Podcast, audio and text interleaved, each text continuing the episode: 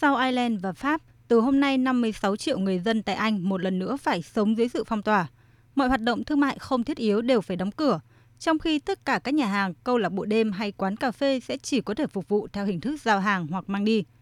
Tuy nhiên khác với lần đầu tiên, lần này các trường học vẫn tiếp tục mở cửa.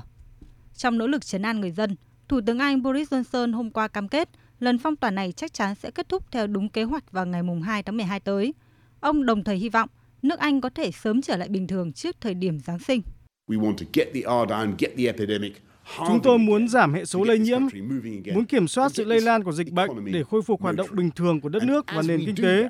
Chính phủ sẽ luôn đồng hành cùng các bạn, cùng các doanh nghiệp như đã làm trong suốt thời gian qua. Việc phải áp đặt trở lại lệnh phong tỏa cũng đồng nghĩa với việc hệ thống chăm sóc sức khỏe cộng đồng của Anh phải nâng mức độ sẵn sàng khẩn cấp lên cao nhất bắt đầu từ hôm nay. Anh là quốc gia chịu tác động mạnh nhất của dịch COVID-19 với gần 48.000 ca tử vong.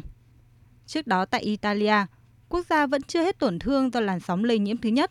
Thủ tướng Giuseppe Conte đã ký xác lệnh kéo dài một tháng lệnh giới nghiêm trên toàn quốc và sẽ có hiệu lực từ ngày mai mùng 6 tháng 11.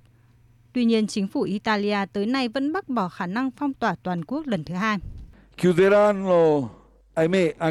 Các bảo tàng và triển lãm sẽ phải đóng cửa. Chính phủ cũng đang xem xét khả năng hạn chế 50% hoạt động của các phương tiện giao thông công cộng địa phương và giới hạn việc di chuyển của người dân đến và đi từ những vùng có mức độ rủi ro cao, ngoại trừ những lý do chính đáng về công việc, sức khỏe hay giáo dục. Trên khắp châu Âu, các quốc gia đã lần lượt phải áp dụng những biện pháp nghiêm ngặt hơn nhằm kiềm chế sự lây lan của virus SARS-CoV-2, từ việc Hà Lan phải đóng cửa các bảo tàng, dạp chiếu phim, vườn thú, câu lạc bộ, đến việc Áo phải giới hạn các cuộc họp gia đình và áp đặt lệnh giới nghiêm vào ban đêm. Trong khi đó tại Nga, nước này hôm qua ghi nhận số ca mắc mới trong ngày lên tới 19.768 ca, trong đó 389 ca tử vong, phá vỡ kỷ lục thiết lập trước đó chỉ vài ngày. Tuy nhiên, giới chức Nga khẳng định vẫn chưa cần phải đóng cửa toàn quốc vào thời điểm hiện nay. Điều đáng lo ngại là dịch bệnh COVID-19 có tác động nguy hiểm tới những căn bệnh khác. Tạp chí y khoa BMJ của Anh hôm qua công bố một nghiên cứu cho thấy việc trì hoãn điều trị ung thư dù chỉ là một tháng cũng có thể làm gia tăng nguy cơ tử vong của người bệnh.